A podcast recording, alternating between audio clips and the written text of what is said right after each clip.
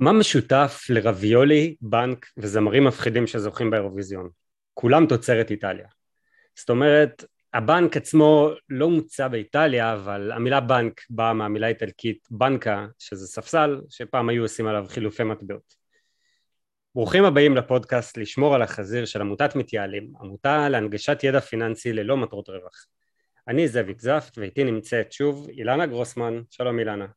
היי זאביק, כיף להיות פה שוב. אז uh, היום אנחנו נדבר על אחת האינטראקציות הכי לא ברורות והכי לא שקופות בחיים שלנו בערך, uh, ההתנהלות מול הבנק.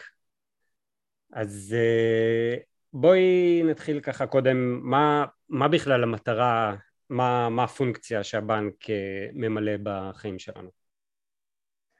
טוב, בסוף הבנק הוא איזשהו מוסד, הוא מוסד שהוא בעצם אה, מתעסק ומתווך כסף.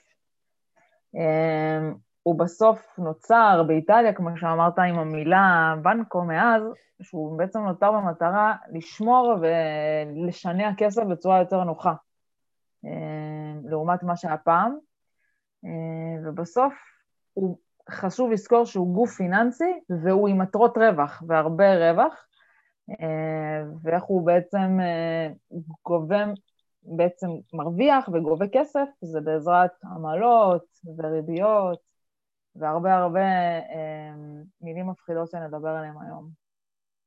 אז אני, אני חווה הרבה אנשים שבעצם הבנק שבו הם נמצאים היום זה אותו סניף בנק שההורים פתחו להם כשהם היו ילדים אה, ככה פשוט נשארו עם הבנק ונמצאים באיזושהי מין אה, אינרציה כזאת אה, ואיך בן אדם שרוצה היום לבחור בנק חדש איך הוא, איך הוא בוחר בכלל מה, מה הדגשים שאנחנו צריכים לתת כשאנחנו בוחרים בנק?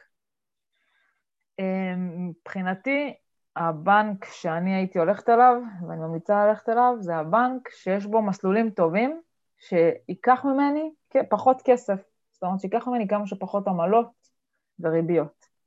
אמ, לצורך העניין, בשנת 2020 אמ, ההכנסות של הבנקים רק מעמלות היה 14.7 מיליארד שקל, שזה מטורף, שזה מיליון וחצי לשעה. זה פסיכי רק מעמלות, כאילו מאיתנו ככה לוקחים כמה שקלים וזה מצטבר על כל האזרחים במדינה וכל מי שמנהל חשבון, וחלקנו מנהלים אולי שני חשבונות, אה, וזה המון המון כסף. אז אני הייתי הולכת לבנק שיש בו אה, איזה שהן הטבות על עמלות, או שגובים הכי הכי מעט, וכמובן יש עוד פרמטרים, אנשים שאוהבים להגיע פיזית לבנק, אז אולי יש עוד פתיחה יותר נוחות, או אנשים שאוהבים מרחוק, אז אפליקציה שתהיה נוחה. אמ, אבל אה, אם בכסף עסקינן, אז לגמרי כמה שפחות עמלות. ואנחנו, אני רוצה שנייה שנדבר על אה, נושא המסגרת, שיש, אה, כולנו יודעים שיש מסגרת אשראי, שאם נחרוג ממנה אנחנו נפסיד כסף, אבל לא הרבה יודעים שיש מסגרת עו"ש, או לפחות לא הרבה יודעים מה ההבדל בין מסגרת אשראי לבין מסגרת עו"ש. תוכלי לעשות לנו סדר בזה רגע? לגמרי, זו באמת שאלה שעולה בהרבה הרבה מהסדנאות שלנו. מסגרת האשראי היא בעצם מסגרת שמתחלקת לשניים, ככה אנחנו תופסים אותה. יש מסגרת אשראי בכרטיס אשראי, ויש מסגרת אשראי בעובר ושב. המסגרת אשראי בכרטיס אשראי בעצם אומרת לי כמה אני יכולה לגייס. זאת אומרת שאם המסגרת אשראי שלי בכרטיס הוא, היא לצורך העניין 5,000 שקלים, שזה פחות או יותר מה שנותנת לי חברת האשראי שלי, אז אני יכולה להגיע על ידי כל מה שיורד לי באותו חודש עד 5,000 שקלים. שזה ברור, זה לדעתי את כולם מכירים ומודעים. אבל יש לנו עוד מסגרת אשראי, שהיא מסגרת אשראי בעובר ושב, שבעצם אומרת לי לכמה מינוס אני יכולה להיכנס. זאת אומרת, מסגרת האשראי של הבנק, לדוגמה, היא 2,000. זאת אומרת שאני יכולה להגיע עד מינוס 2,000.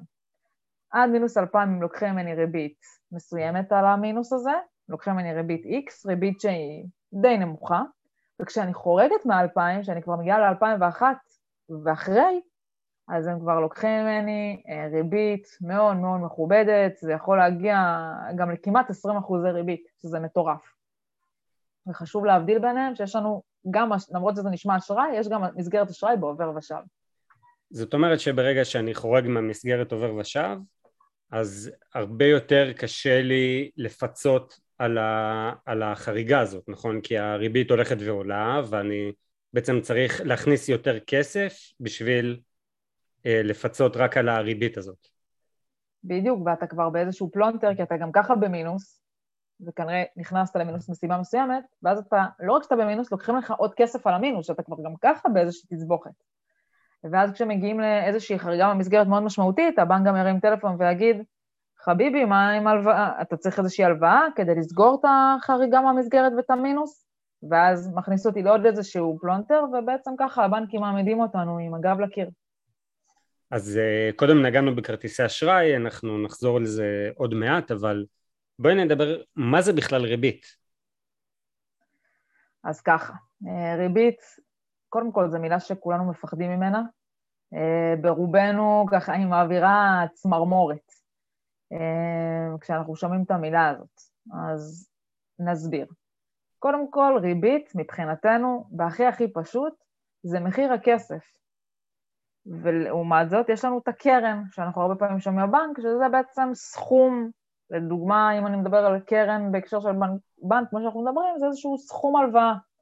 לדוגמה, יש לי קרן ויש לי ריבית על הקרן, שזה ריבית על, על איזשהו סכום שלקחתי, שהוא מחיר הכסף.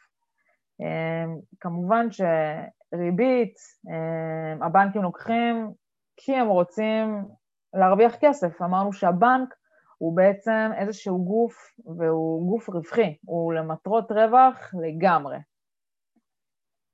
אמ, יש לנו גם הרבה הרבה סוגים של ריביות, יש לזה אחלה מערכון ברמזור, מי שראה, אה, שבעצם אה, הם באים לקחת משכנתה שם, וממש ממש נבהלים מכל מיני אה, סוגים של ריביות. ו... ובעצם ככה רואים את אדיר מלר חולם ומפחד מ... מריבית. זה קורה לכולנו, כן? הם צחקו על זה, וזה היה מאוד מאוד במקום, אבל, אבל תג... תגגלו את זה ותראו, תצחקו, אבל זה לגמרי, לגמרי ככה. אז מה הם באמת אה, סוגי הריביות, לפחות הריביות המרכזיות שאנחנו יכולים להיפגש איתן ביום יום? אז ככה, אה, יש את ריבית פריים, שלדעתי הריבית שהכי מפחידה, כי פה יש שתי מילים שאנחנו לא מבינים, גם מה זה ריבית וגם מה זה פריים. אז אה, בסוף ריבית פריים זה איזושהי ריבית שהיא הריבית שהבנקים נותנים ללווים הכי אמינים. וריבית פריים זה בעצם מתחלק לנו לשני פרמטרים. אה, אני מקווה שלא נבהלת מכל המושגים שאמרתי עד עכשיו. אה, אז יש לנו בעצם את ריבית בנק ישראל, שריבית בנק ישראל זה איזושהי ריבית אה, שבנק ישראל, שהוא הבנק של הבנקים, מה שנקרא, שהוא הבנק המרכזי של מדינת ישראל, אפשר, מי שראה בית הנייר, יש את בנק ספרד, אז לנו יש בנק ישראל, ואני מקווה שאליו לא פורצים כל מיני פושעים כמו בית הנייר, והוא בעצם שומר על יציבות המחירים במשק. זאת אומרת, הוא מוודא שהמשק שלנו, הכלכלה שלנו, ממשיכה לפעול, אה, ו, ובעצם הוא מוודא שהכל תקין, כמובן שהוא תחת משרד האוצר וכולי.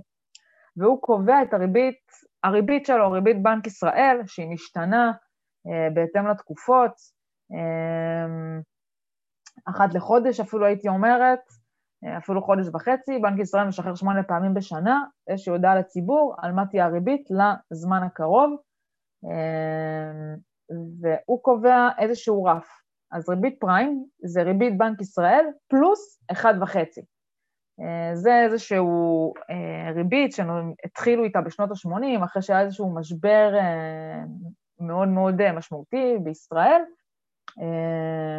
ובאמת הבנקים עובדים ומאוד מאוד אוהבים את ריבית פריים, אבל כמו שאמרתי, הריבית, הריבית של בנק ישראל היום מאוד מאוד נמוכה, ולכן היא כמעט אפסית, שוב, תלוי, אה, ממש תלוי תקופה, אה, ופלוס אחד וחצי, זה אומר שאם הריבית היא לדוגמה 0.2 פלוס אחד וחצי, הריבית שלנו תהיה 1.7, הריבית פריים.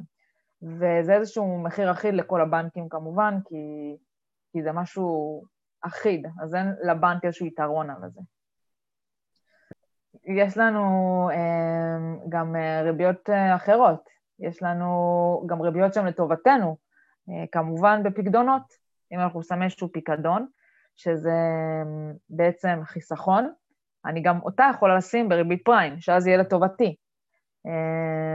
חשוב שתדעו שהריבית הזאת היא ריבית יחסית נמוכה. הבנקים אוהבים לתת אותה בפקדונות, אבל אנחנו פחות אוהבים לקחת, כי אנחנו תלויים בבנק ישראל, ואין לנו יכולת לדעת כמה נקבל. כי בגלל השינויים האלה.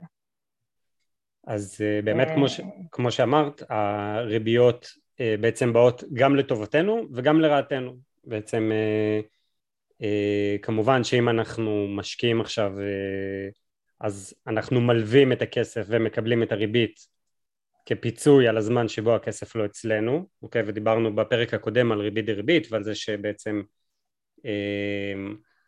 הריבית גדלה עם הזמן, נכון. אז איזה עוד אה, סוגי ריביות יש? ועוד שני סוגי ריביות עיקריות זה ריבית קבועה וריבית משתנה. ריבית קבועה זה בעצם אה, שריבית שנקבעת בזמן שאנחנו לוקחים את ההלוואה, או לצורך העניין מכניסים לחיסכון, אנחנו יודעים בדיוק מה יהיה גובה הריבית לאורך כל זמן ההלוואה או החיסכון. וזה קבוע לגמרי ולא משנה מה יקרה, זה מה שאנחנו נשלם. ריבית משתנה, בדיוק הפוך. זה משתנה מעת לעת עד סיום החזרת ההלוואה או עד רגע פדיון החיסכון. פדיון החיסכון זה כשאני אוכל בעצם אה, לקחת את הכסף שהצטבר לי אה, בזמן ששמתי את החיסכון הזה בבנק או באיזושהי אה, קרן מסוימת. וגם פה זה תלוי, תלוי תנאים, מה הריבית הקבועה שהבנק מציע לי, מה הריבית המשתנה, איך הבנק משנה אותה, זה להחלטת הבנק.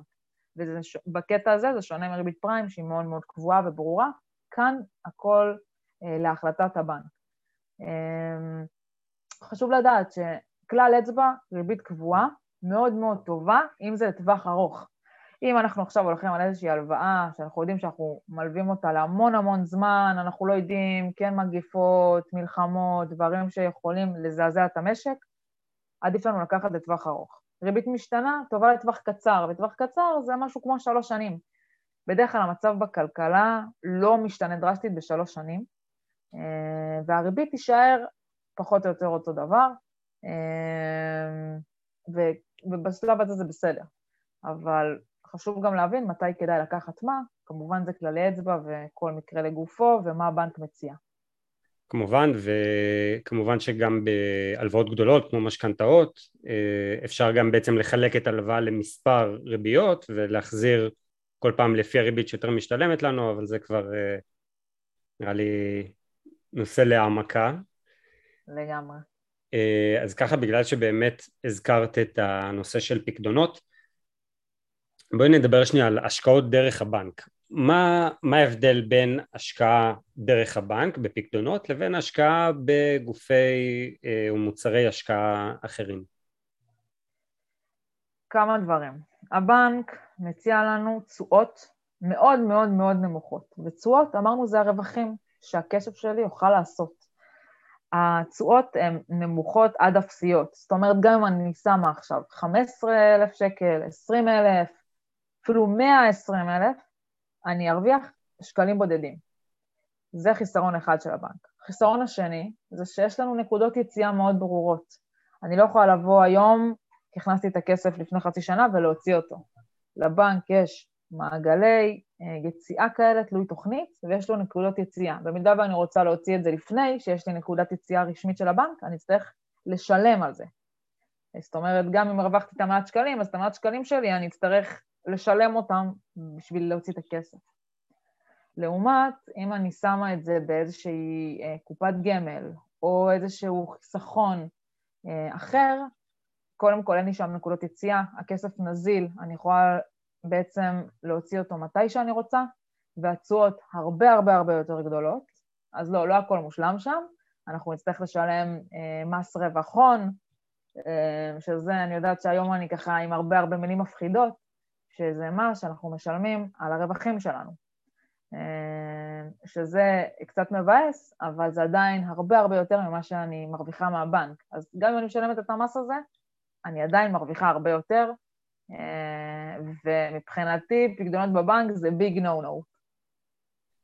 אז באמת, אני חושב שהרבה אנשים, ואני ביניהם גם כשאני הייתי יותר צעיר, הייתה לי פגישה בבנק שבה היה לי מין ייעוץ השקעות חינמי כזה, אה, שאמרו, אה, בעצם שאלו מה הפרופיל השקעה שאני רוצה ובעצם די סללו לי את הדרך אה, להשקיע בפיקדון, בסוף זה לא היה, אבל כן צריך לקחת בחשבון שבנקים יש להם בעצם אינטרס, הרבה פעמים הם נותנים ייעוץ השקעות בחינם, אבל גם אם לוקחים את השירות הזה והולכים להקשיב להם, לקחת הכל בערבון מוגבל, להתייעץ עם עוד מישהו שהוא לא, אין לו את האינטרסים שיש לבנק אה, וככה לקבל את התמונה המלאה.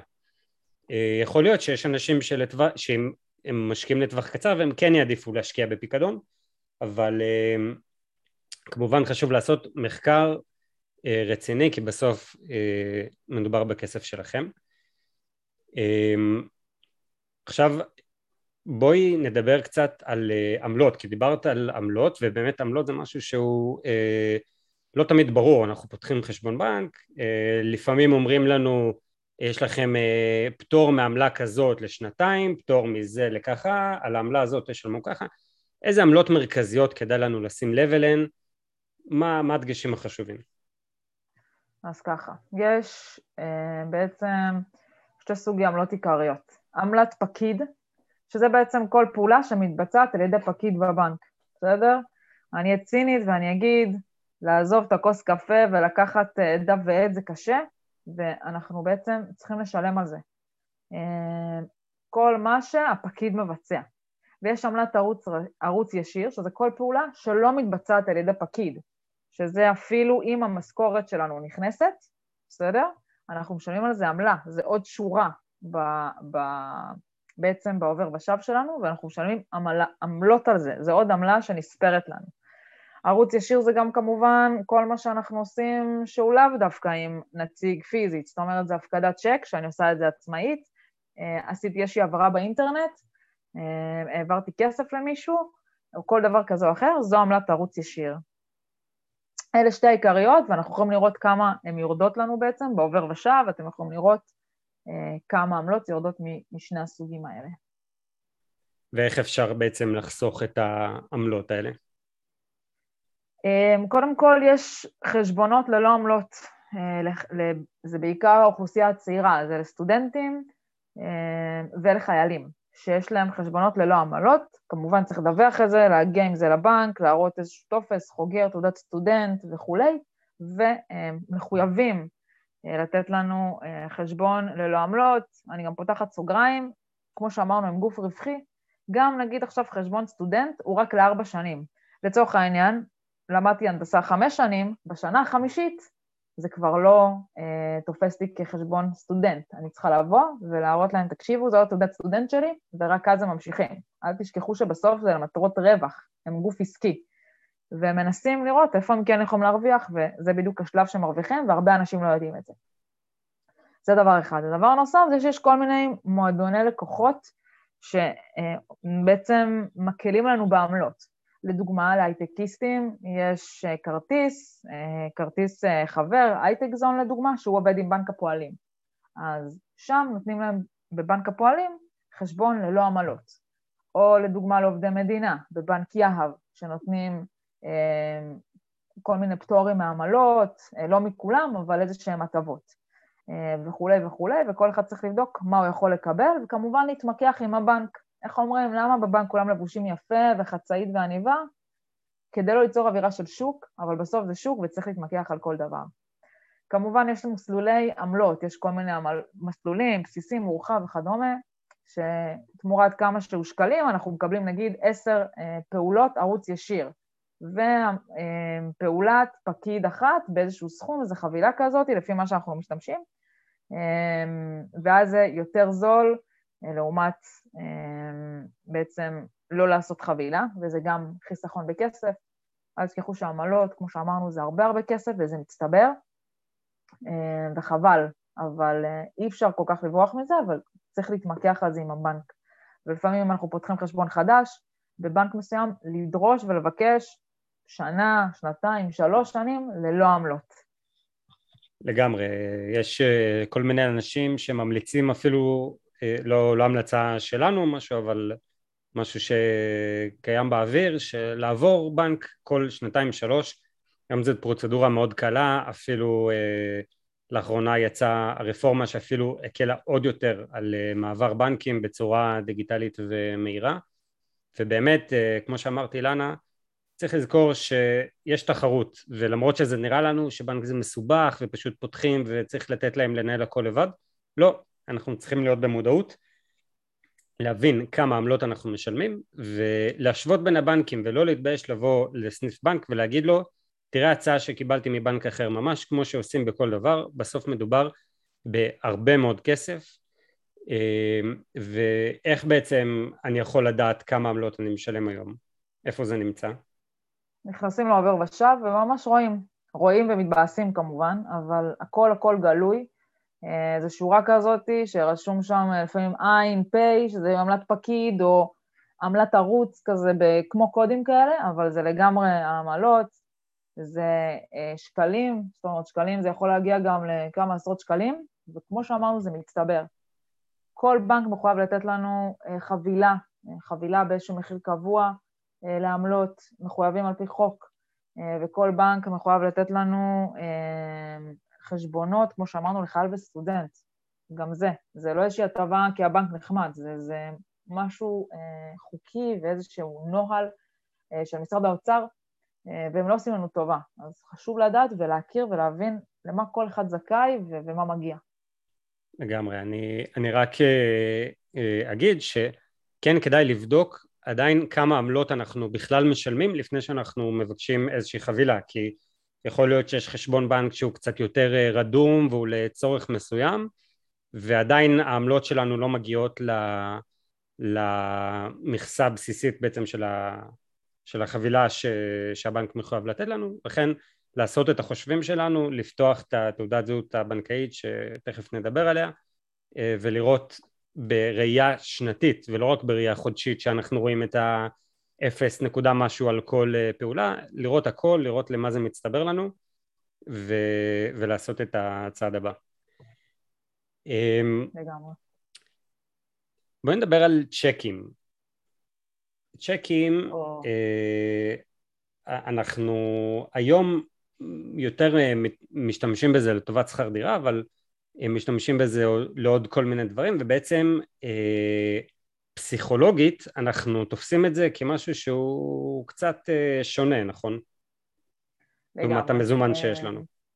לגמרי. הרבה, הרבה אנשים כבר לא משתמשים בצ'קים, ממש ממש מעט, זה כבר משהו שלאט לאט אה, הולך ופוחת, אבל עדיין חשוב להכיר.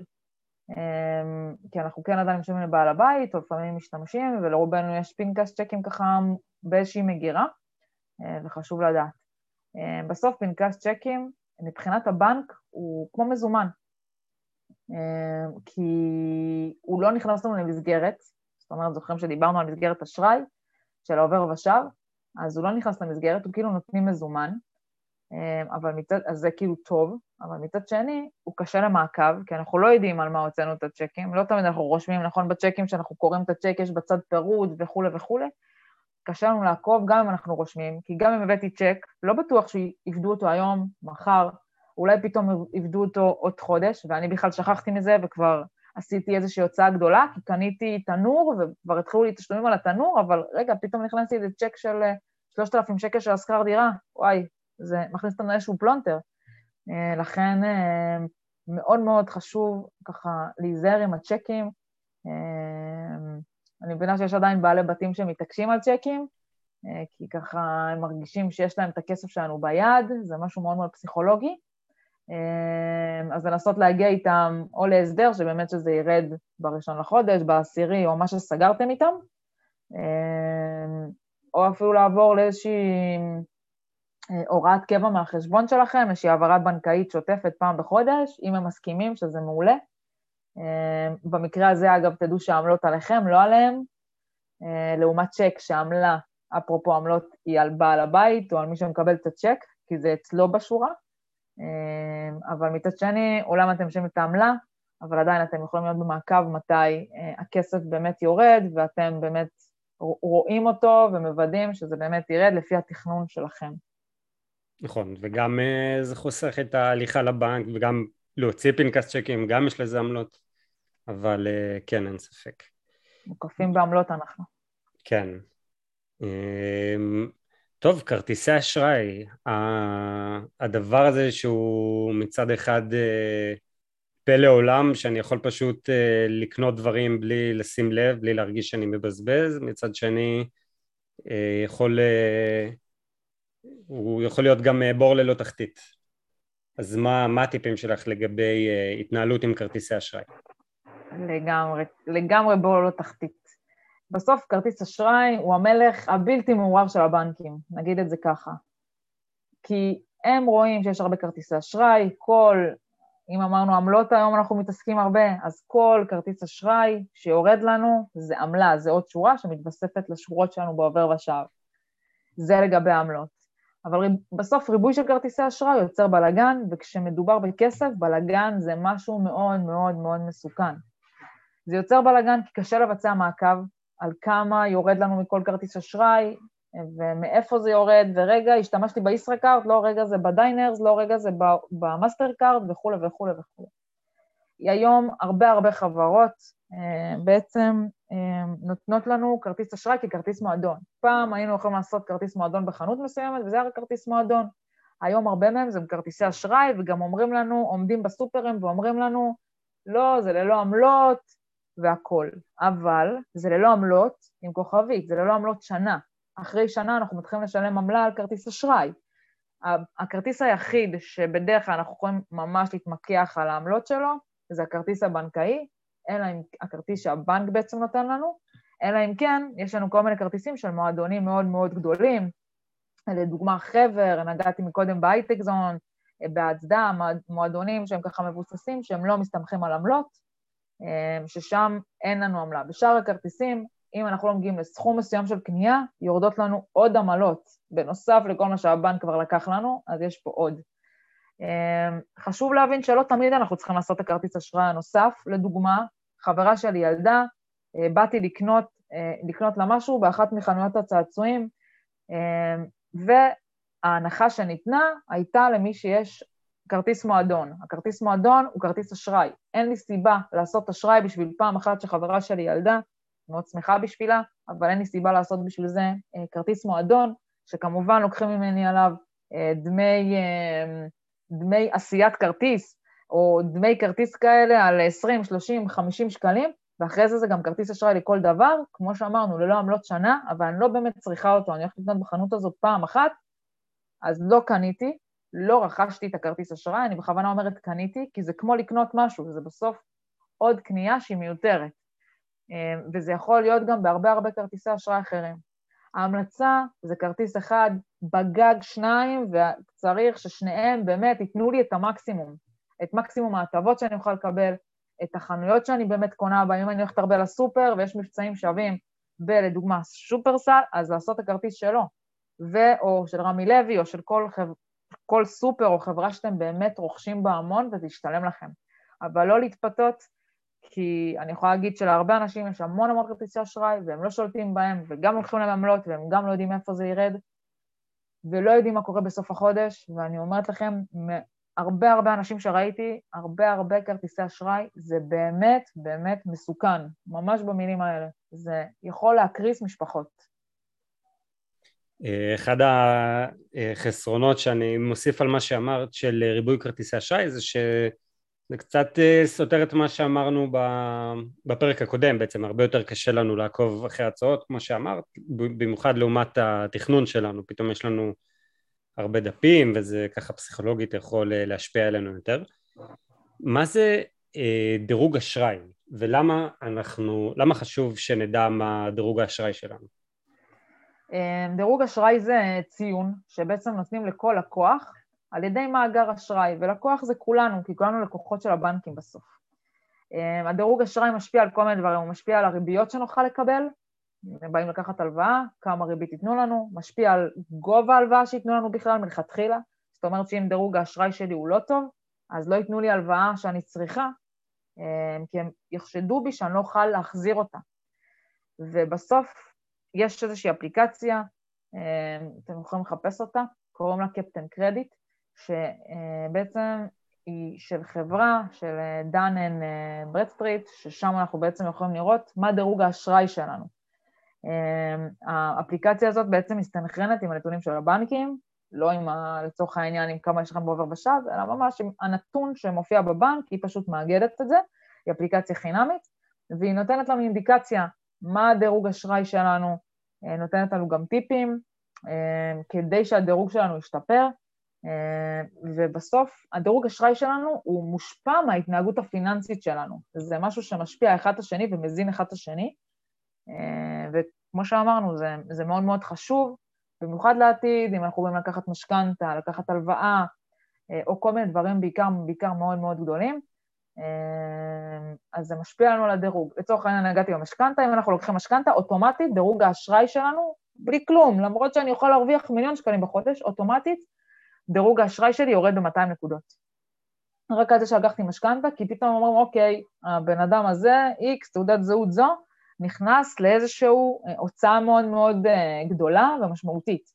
לא משנה מה ההכנסה שלי, כמו שאמרתי, רק בגלל משכנתה.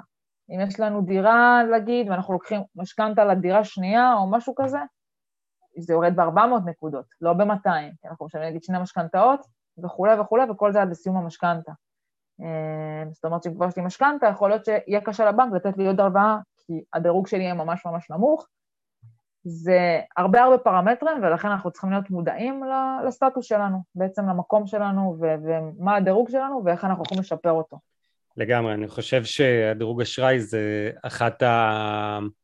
אחד הביטויים הכי, כאילו, ביטוי חזק של, ה... של הביטוי ידע זה כוח, כי ברגע שיש לי אה, דירוג אשראי גבוה, אני יכול אה, להשתמש בו כמו אה, אמצעי מיקוח, אני יכול לבוא לבנקים וכשאני בא לקחת הלוואה או משכנתה או כל דבר כזה, אני יכול להראות להם, תראו, אני לקוח חזק, אני מתנהל נכון מבחינה כלכלית וזה יכול מאוד לשפר את התנאים.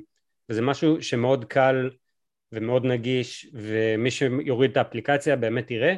ממש רשום בנקודות למה הדירוג שלך מנוקד בצורה שבו הוא מנוקד, איך אתה יכול לייעל את זה, בצורה באמת מאוד קלה ופשוטה, כמה דקות. ממה אנחנו צריכים להיזהר כשאנחנו באים לבנק? זאת אומרת, מה אנחנו צריכים להתכונן מראש, לקחת בחשבון? אנחנו צריכים להיזהר בסוף, שאנחנו באים לכל מי שיש לו אינטרס, ולבנק יש אינטרס. אמרנו, בסוף זה גוף שרוצה להרוויח. כשאנחנו באים לבנק, אנחנו צריכים לדעת שכל ייעוץ שיעשה הוא ייעוץ עם אינטרס, ואנחנו צריכים לקחת אותו בערבון מוגבל, כמו שאנחנו באים לכל חברה אחרת. אם אני אתייעץ עם אחת מסוכנויות הביטוח, אני אצטרך לקחת את, ה, את הייעוץ שלהם בערבון מוגבל, שהם ירצו לשכנע אותי לעשות משהו אצלם בחברה. בסוף הם באים למכור לנו משהו. כמו שאנחנו יודעים ש... חברות תקשורת מוכרות להם את החבילה שלהם, הבנק מוכר לנו את החבילה של הבנק. ואנחנו צריכים להיות מאוד מאוד ערניים ולהבין שזה האינטרס שלהם, ולנו יש את האינטרסים שלנו, ולא בטוח שזה אותו אינטרס. אה, ולכן אנחנו צריכים להיות במודעות ולהבין ולשאול את השאלות כשהן קשות, שהן לא נעימות, וכמו שאמרתי מקודם, גם להתמקח על דברים, ולא להיבהל מזה שהעניבה של הפקיד שיושב אה, מולנו אה, מאוד מאוד יפה ומאוד מאוד מרשימה, אפשר להתמקח בבנקים. חשוב לזכור את זה. אוקיי, okay, אז uh, מה, מה הצעדים הראשונים שהיית ממליצה למי שרוצה לשפר את האינטראקציה מול, ה, מול הבנק שלו? קודם כל להבין uh, מול מי אנחנו עובדים. האם יש לנו פקיד קבוע שאנחנו עובדים מולו? האם אנחנו באיזשהו מסלול של פקיד משתנה? ולדעת בכלל מה הסטטוס. מתי דיברנו בכלל פעם אחרונה עם פקיד? אה, והאם אנחנו צריכים את האופציה הזאת. יש עכשיו גם אה, הרבה בנקים, או מתחיל איזושהי מגמה של בנקים דיגיטליים, אה, נגיד בנק לאומי, יש להם את הפפר, שאנחנו בכלל לא מדברים עם אף אחד, הכל דיגיטלי ובאפליקציה, ויש גם בנק שאמור להיפתח בישראל, בנק העתיד, שגם שם הכל הולך להיות אונליין ודיגיטלי ולא יהיו לו סניפים בכלל. ולדעת אם זה מתאים לי ולהבין.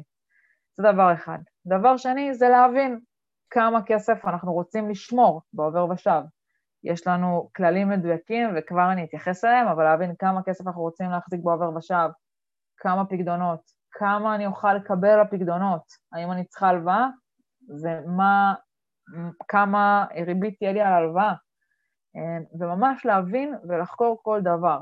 בסוף תחשבו שהבנק הוא סוג של איזשהו תווך, אמרנו שהוא מתווך את הכסף שלנו. לא, לא צריך לשמור את כל הכסף שלנו בבנק.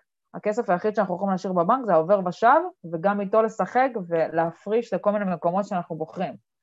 את זה, בשביל זה אנחנו צריכים בנק, לא משנה איך, איך תקראו לבנק, מי, מי מהבנקים בישראל זה יהיה, אבל חשוב לדעת שזה הכסף היחיד שאנחנו צריכים לשמור. שאר הכסף ממש לא צריך להיות בבנק, ממש ממש לא, דיברנו על התשואות הגדולות שעושים מחוץ לבנקים דווקא.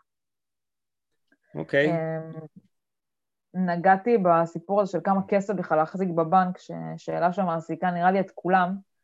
אמ, יש כללי אצבע ככה גדולים, שבעובר ושב צריך להחזיק אחד, פי אחד וחצי מההוצאות החודשיות שלנו.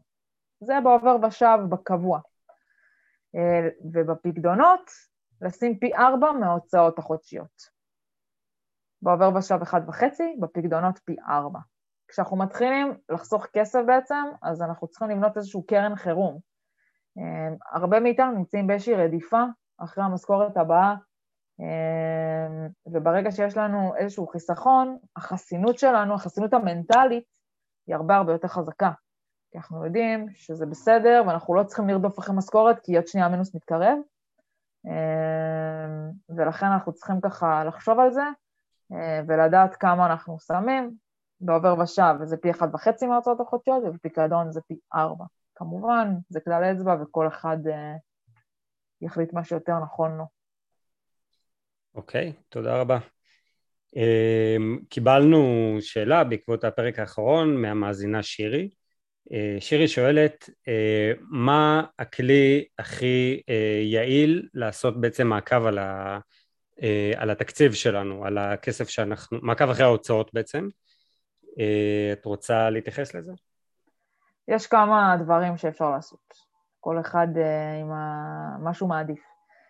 בסוף ההוצאות שלנו אמורות להירשם, וחשוב, חשוב מאוד לרשום את ההוצאות. יש כל מיני אפליקציות לזה, אה, אפליקציות רובן באנגלית, גם אנחנו במתייעלים התחלנו לעבוד על אפליקציה, ובסוף זו אפליקציה שאנחנו יכולים לרשום בהוצאות, ממש הלכתי, קניתי מסטיק, רשמתי מסטיק, מכולת, שלושה שקלים, המשכתי הלאה כדי להיות במעקב הזה.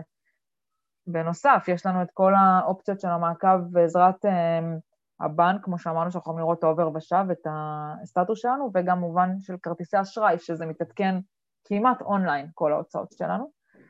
אמ, ואפשר גם לפתוח איזשהו גוגל אה, Sheet, או בגוגל Keep, או כל מיני אפליקציות שיכולות להסתנכרן, אפילו בין שותפים, בין בני זוג, על מה הוצאנו, וכך בעצם לעקוב. אפשר לפתוח קבוצת וואטסאפ עם עצמנו, עם האיש אישה, חבר חברה, חברים, ובעצם לעשות איזשהו מעקב אה, על, ה, על ההוצאות שלנו, כי את ההכנסות רובנו מכירים ויודעים ככה טוב, אבל ההוצאות, שם אנחנו מסתבכים, אה, ומאוד מאוד חשוב לעקוב לאורך זמן ולראות באמת שאנחנו מאוזנים, כדי שנוכל אה, בעצם להתנהל נכון כלכלית. כן, זה בעצם מחבר אותנו לפרק הקודם, שבו דיברנו על זה שבעצם כל, כל שקל משנה, כל הכוס קפה הזאת שעושה לנו את ההבדל, אה, ובאמת יש גם בגוגל כל מיני טבלאות שאנשים העלו, טבלאות כאלה מובנות של אקסל, ולמי שלא נוח להשתמש באקסל אז, או לשמור קבלות בארנק, אז באמת יש את האפליקציות האלה. אה, שבעתיד תוכלו להשתמש באפליקציה שלנו, כרגע יש כל מיני אפליקציות אה, אחרות שממש אה, אפשר לרשום בהן לפי נושא, לפי נגיד אוכל או תחבורה ציבורית או דיור, וככה בסוף החודש לראות בעצם מה התחום שבו אנחנו מוצאים יותר ממה שרצינו. עכשיו רגע לפני סיום יש לי שאלה אישית אילנה יש לנו פינה חדשה שבה נשאל את כל המרואיינים שלנו אה, את השאלה הזאת מה הצ'יט הכי גדול שלך בהתנהלות כלכלית? משהו שאת ככה חוטאת בו ב- ביום יום למרות שאת יודעת שהוא אה, לא מומלץ.